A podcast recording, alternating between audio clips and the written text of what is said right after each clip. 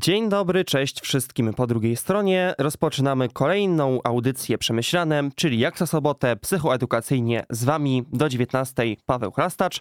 I dzisiaj ponownie korzystam z pomocy Jonatana Nasroki jako realizatora, aby powiedzieć wam tym razem na żywo po raz kolejny, co w sumie lubię. Mm, zresztą tyle, co byłem godzinę temu na żywo na Snapsach w naszej audycji naukowej.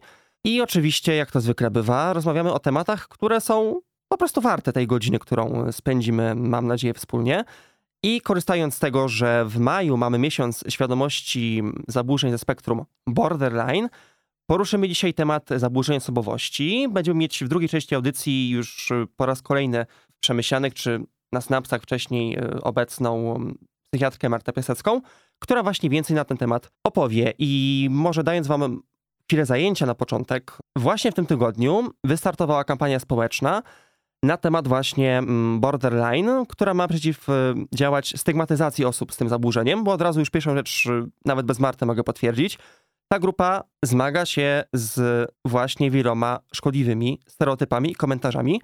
I cytując y, notatkę prasową o tej kampanii ku zrozumieniu i akceptacji, ponad połowa osób ankietowanych zadeklarowała, że zna chociaż jedną osobę z diagnozą borderline. Ankietowani jednak przyznali, że ich zdaniem społeczeństwo nie wie o tym zaburzeniu wystarczająco wiele, i to było ponad 92% zapytanych. Co piąta osoba przyznała, że jej poziom wiedzy na ten temat jest niski. 60% ankietowanych czuje, że nawet specjaliści z zakresu ochrony zdrowia psychicznego nie mają wystarczającej wiedzy na temat y, pogranicznego zaburzenia osobowości, do którego się właśnie borderline zalicza. I też ponad 60% zapytanych przyznało, że spotkało się z używaniem terminu borderline jako obelgi i występowanie borderline wśród ogólnej populacji to odsetek kilku procent, y, od 1,4 do 5,9% ogólnej populacji. To jest troszeczkę jak ze statystykami na temat ADHD, że to też są jakieś co najmniej procenty, kilka procent minimum wśród nas. I w przypadku tej kampanii, którą znajdziecie mm, pod hasłem właśnie ku zrozumieniu i akceptacji, będziemy mówić tam w przypadku tej kampanii o osobach z diagnozą borderline, ich rodzinach, y, otoczeniu, o właśnie specjalistach, o tym, żeby ich wiedza też wzrastała. No i to jest kolejna informacja, kolejna kampania, która mnie bardzo cieszy. I mam nadzieję, że będzie można też z tych materiałów korzystać dłużej. Y, adres tej strony z kampanią to zaburzenieboorderline.pl. Pobudzamy Wasze synapsy na 91 i 6 FM. Słuchacie audycji Przemyślane. Tematem dzisiejszego spotkania jest y, borderline przede wszystkim. Trzy czwarte osób, które mają zdiagnozowane BPD, będą to kobiety. Co też oznacza, że trochę odwrotnie jak w przypadku ADHD czy spektrum autyzmu, tym razem to właśnie mężczyźni mogą być y, niedodiagnozowani albo też niechętni do przyznania się y, do tych trudności, które właśnie ich spotykają.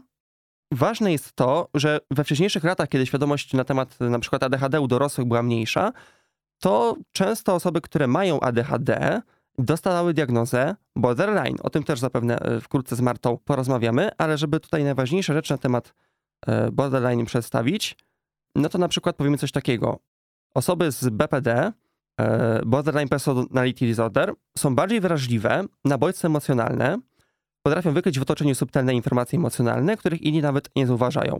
Dając już od razu nadzieję, blisko połowa pacjentów z diagnozą PPD nie będzie spełniać kryteriów zaburzenia w ciągu zaledwie dwóch lat od rozpoczęcia terapii. Tutaj Polskie Towarzystwo Nurtu DBT, czyli dyrektyczno-behawioralnego, przyznaje, w metaanalizie na ten temat mamy odsetki 35% remisji, czyli stanu, gdzie te objawy nie występują w taki przeszkadzający sposób w funkcjonowaniu. To mamy 35% w ciągu dwóch lat remisji 91% remisji w ciągu 10 lat i aż 99% remisji w ciągu 16 lat. Czyli zwróciłem teraz odwrotnie coś bardziej pozytywnego. No dobrze, idziemy dalej. Właśnie na temat tych y, innych diagnoz, współwystępowanie z borderline'em jest częste rzeczy jak zaburzenia nastroju, zaburzenia lękowe, zaburzenia związane z nadużywaniem sytuacji psychoaktywnych i zaburzenia odżywiania. ADHD, tak jak mówiłem, też y, może występować wspólnie w odsetku od 10 do 30% i też może mieć jednocześnie chorobę afektywną biegunową, też z diagnozą BPD w odsetku około 15% według danych najpewniejszych. Także to jest kolejna ważna informacja na temat e, Bordera. Mm, mity, które są najbardziej krzywdzące wobec tej grupy, to jest to, że takie osoby, a właściwie ich e, cechy, ich cechy są używane właśnie w tych e, stereotypach i czasami na kogoś, kto zachowa się w jakiś sposób na przykład mniej stabilnie, niestosownie, no to możemy czasem mówiąc o kimś na przykład bardziej zdenerwowanym w danej sytuacji, że co ty masz bordera, um, albo no teraz użyję mocnego porównania, ty po prostu chcesz się zabić, skoro masz bordera, że, że osoby z borderem to się po prostu i tak zabiją. Serio są takie głosy. No to są szkodliwe kwestie. Dalej, czy osoby, które mają borderline, nie mogą stworzyć danego związku, bo właśnie związki, relacje, zwłaszcza romantyczne, mogą być często dla tych osób wyzwaniem, nie żeby nigdy nim nie były. I oczywiście z pracą, najlepiej z pomocą, także profesjonalną, jeśli jest potrzebne, da się to zrobić. Owszem, utrzymanie relacji z BPD w pakiecie może być trudne. Cytując tutaj znowuż terapeutów z nurtu dialektyczno-behawioralnego, taka relacja może wymagać e, szczególnej uwagi w zarządzaniu swoimi emocjami, e, wymagać nauki proszenia o pomoc, spełniania swoich potrzeb, asertywności, komunikacji, zdrowej bliskości, przestrzegania własnych i czyichś granic. Dalej. Czy jeśli nie miałem, miałam żadnej traumy w dzieciństwie, to nie mogę mieć borderline? I cóż, trauma tak jak przemoc, wykorzystanie seksualne, skrajne zaniedbanie, naruszenie granic, jakieś ekstremalne przeżycia, rzeczywiście są jednym z czynników mogących wywoływać później borderline, ale nie trzeba mieć ze sobą takiego doświadczenia, żeby mieć borderline. W przypadku borderline mamy ten najczęstszy mm, wykorzystywany w przypadku takich jednostek model wyjaśnienia, czyli teoria biospołeczna, która mówi o udziale czynników biologicznych, wrodzonych, genetycznych, wspólnie z czynnikami społecznymi ze środowiska, czyli właśnie wychowaniem, rodziną, relacjami w dzieciństwie, w życiu dorosłym. O tym, że to jest nieuleczalne zupełnie, to już właśnie powiedziałem, że ta remisja jest yy, możliwa. I kolejna ważna tutaj yy, kwestia, czy to są osoby, które umyślnie krzywdzą innych ludzi. O tym właśnie powiemy więcej z Martą yy, wkrótce na ten temat, ale część takich zachowań spełnia kryteria mitu, że, że nie zawsze jest tak właśnie, jak o tym mówię że te osoby będą tylko krzywdzić. Ich dysregulacja emocjonalna, problemy z utrzymaniem emocji będą nie do opanowania. No właśnie, mogą być opanowane.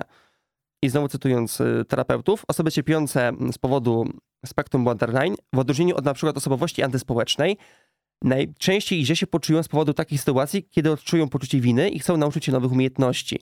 Najczęściej też takie dysfunkcjonalne zachowania zostały wyuczone lub wzmocnione w przeszłości.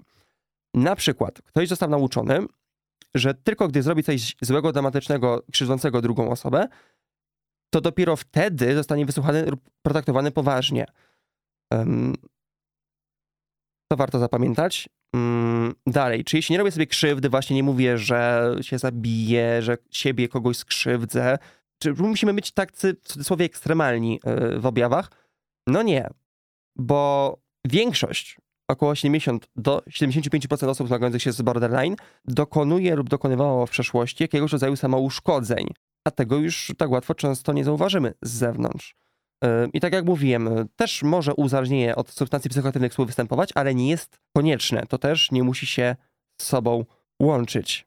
Także takie najważniejsze, myślę, przykłady. O, jeszcze skończymy tym, który chyba z Martą poruszymy, bo często właśnie, o właśnie, też wracając do tego, że w większości to o kobietach się mówi w kontekście borderline, Ech, to jest ten stereotyp właśnie zwariowanej, w pejoratywnym znaczeniu, niestabilnej emocjonalnie kobiety, partnerki. No właśnie, to też jest stereotyp, że to nie jest tak, że zawsze jest tak niestabilnie, że te osoby nie znoszą rozstania, ale właśnie tak jest i wiem to od znajomej studentki psychologii na szczęście, mm, że schemat budowania relacji może być taki, że osoby z borderline, tutaj to zacytuję właśnie, żeby tego nie spalić, y, one mogą właśnie bardzo szybko szukać nowej relacji, przenosić y, rzeczy, które w nich są, właśnie na te inne osoby, że bardzo szybko taka druga nowa osoba dla niej przez osobę z borderline może być zabiegana właśnie. Y, I o to też właśnie spytam za chwilę Martę o co.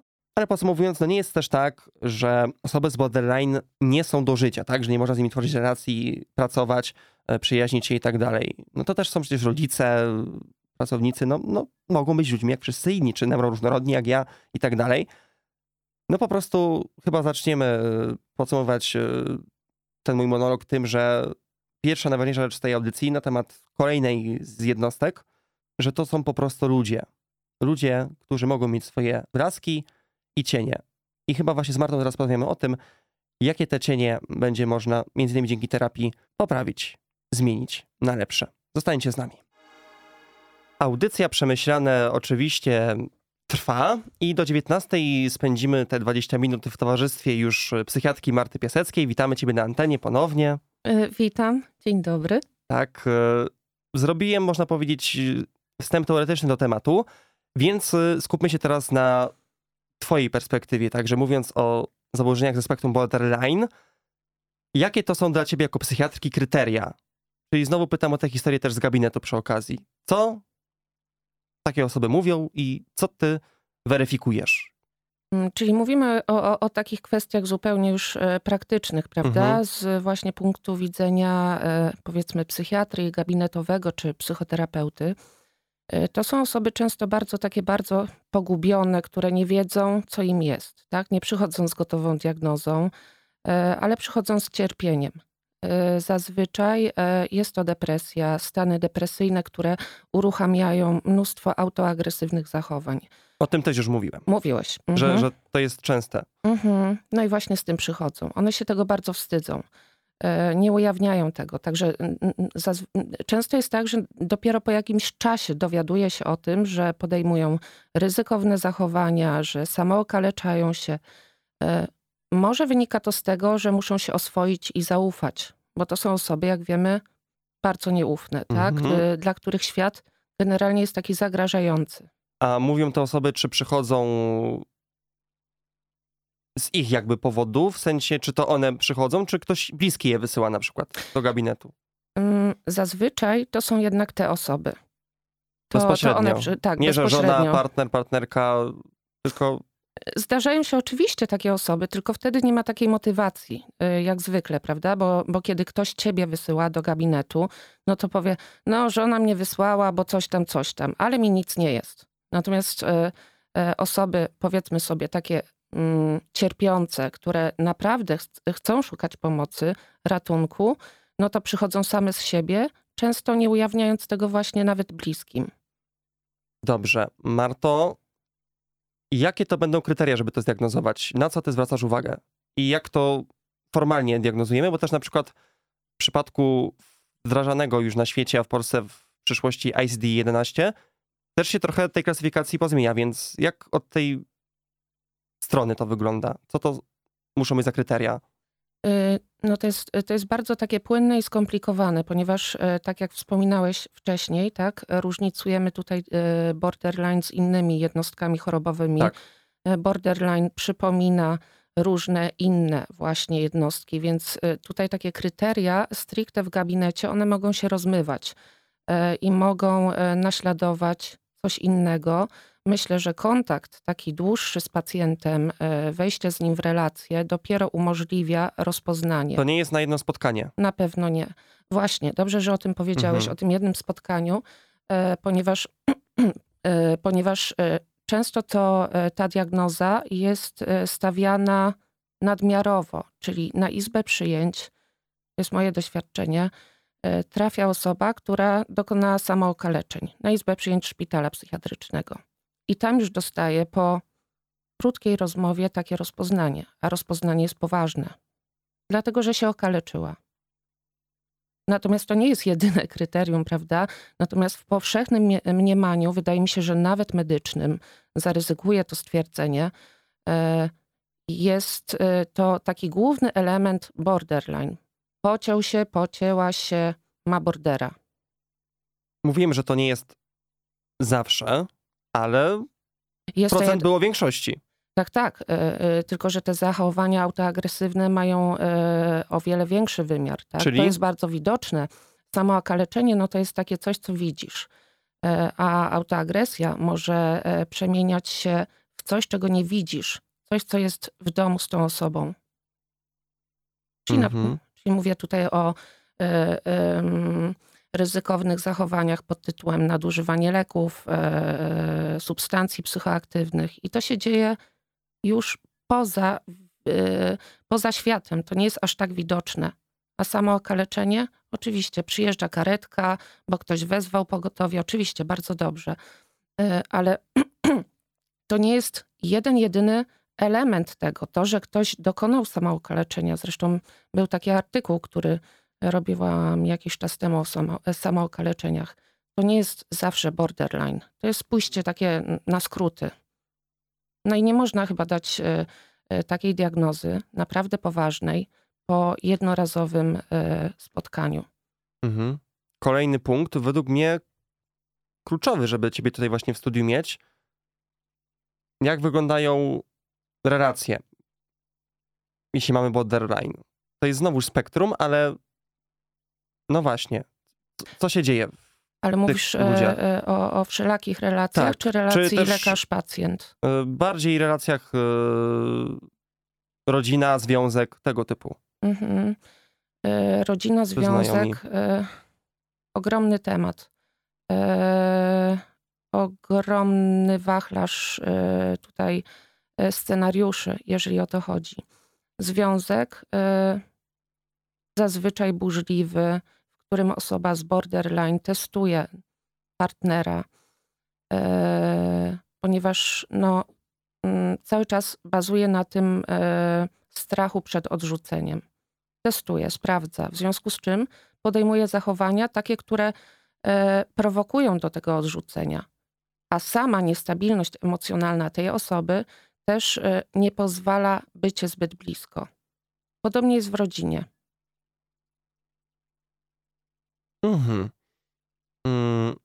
Czyli w relacji, e, nie wiem, masz na myśli rodzina, czyli funkcjonowanie w rodzinie, nie wiem, Y, dziecko, mąż, żona, tak? Tak, no na przykład jeśli mamy rodzinę, powiedzmy, załóżmy sobie przykład, nie wiem, rodzina 2 plus 1, no i to mhm. żona ma borderline. Mhm. No to czym to się może dla męża i dziecka przejawiać w ich życiu?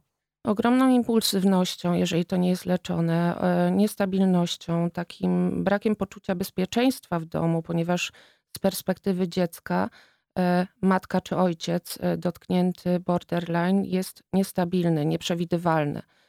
Nie jest w stanie zaspokoić niekiedy potrzeb emocjonalnych, bo sam ich nie ma zaspokojonych.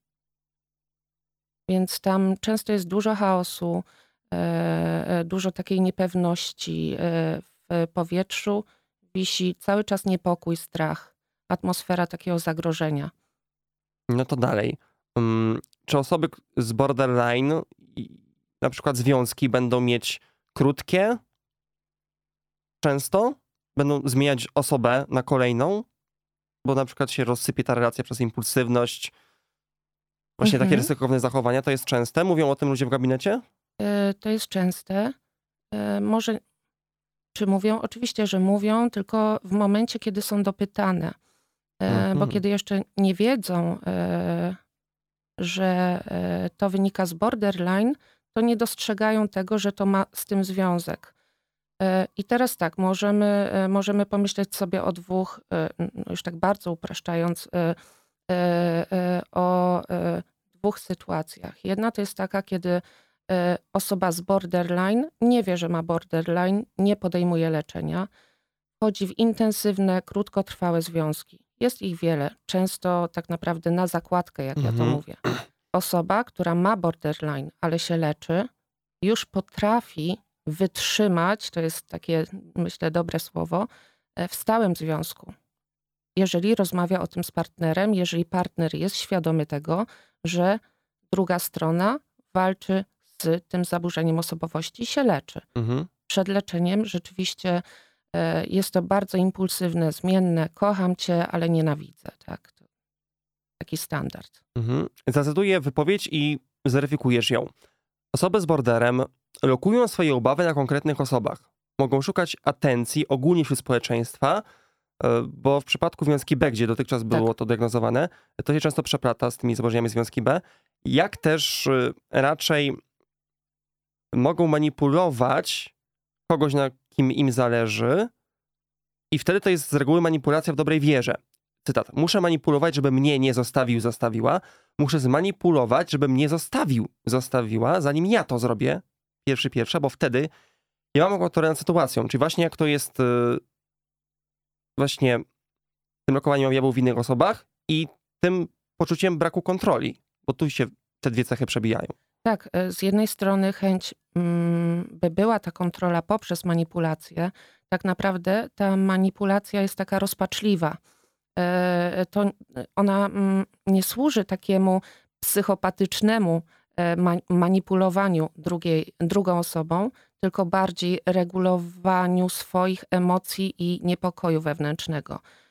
Rzeczywiście z wierzchu to wygląda jak manipulacja E, i by była oceniona jak manipulacja. Co... To jaki będzie wewnętrzny monolog takiej osoby? To, co e, wygląda dla nas jako manipulacja, to co nam myśli w sobie? Wystraszyłam się, będę mówiła w formie mhm. żeńskiej. Mhm. Wystraszyłam się, boję się, że e, on, ona mnie zostawi. Muszę przetestować to, czy mnie zostawi, więc ją zaatakuję, jego. Patrzę na reakcję. Jeżeli wydaje mi się, że mnie zostawi, to w tym momencie ja uruchamiam mechanizm agresywny i ja zostawiam. I to jest to złudne poczucie kontroli, a tak naprawdę e, podszyte ogrym, ogromnym lękiem, ogromnym e, brakiem miłości, niezaspokojonych właśnie potrzeb emocjonalnych, no, strachem. Co jeszcze jest tutaj ważnego? Żeby tę świadomość na temat borderline budować? Mm, no i znowu. E... Może na przykład o emocjach tych osób. Jak e... wyglądają emocje z ich perspektywy i jakie są częste u nich emocje? E... Albo może czasem się od nich odcinają? Odcinają się z pewnością, jak i my wszyscy od niektórych. Natomiast tam mm, jest wielki chaos, jest pomieszanie, jest odcięcie, nierozpoznawanie emocji. W związku z czym mm, taka osoba, mam wrażenie, że funkcjonuje jak w takim, mm, mm, nie wiem, jakimś środku huraganu i nie wie, Dla w którą stronę pójść. Tego to trochę mogło z ADHD się pokrywać? E, tak, zdecydowanie tak. E, w momencie, kiedy nie wiesz jeszcze o tym, e, to, to, to jest takie szukanie po omacku, rozpaczliwe. Ja to tak widzę. Ja, ja widzę w tym ogromne cierpienie, natomiast może to być oceniane jako właśnie manipulacja, jako e, ocenienie osoby jako złą, psychopatyczną, nie wiem, jakkolwiek, tak? E, natomiast jeżeli spojrzeć, zagłębić się w to wnętrze, próbować zrozumieć, dlaczego tak jest, kiedy ta sama osoba nawet nie wie, co jest, e, no to wtedy doświadczamy tego, tego, tego chaosu, tego huraganu i nie wiadomo, w którą stronę pójść, więc idziemy gdziekolwiek. Mówiłem o tym wysokim odsetku remisji, zatem trzeba spytać, jeśli ty komuś po dogłębnym wywiadzie przyznasz taką diagnozę, co dalej z takimi osobami się dzieje, jeśli chcą sobie pomóc? Ja sobie jeszcze tylko przypomniałam teraz mhm. e, o, o, jednej sytuacji, mhm. bo wspomniałeś e, o ADHD.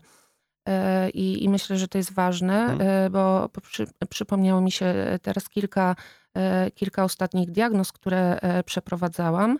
E, I rzeczywiście to ADHD jest bardzo często pomylone z borderline i odwrotnie, ale też współistnieje.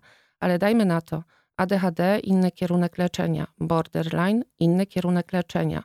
E, jeżeli chodzi o możliwość remisji, to w momencie borderline, kiedy mamy motywację do leczenia i więź jakąś terapeutyczną, to jak najbardziej możemy przeprowadzać e, psychoterapię, oczywiście też często farmakoterapię, pod warunkiem tego, że właśnie ta więź nastąpi.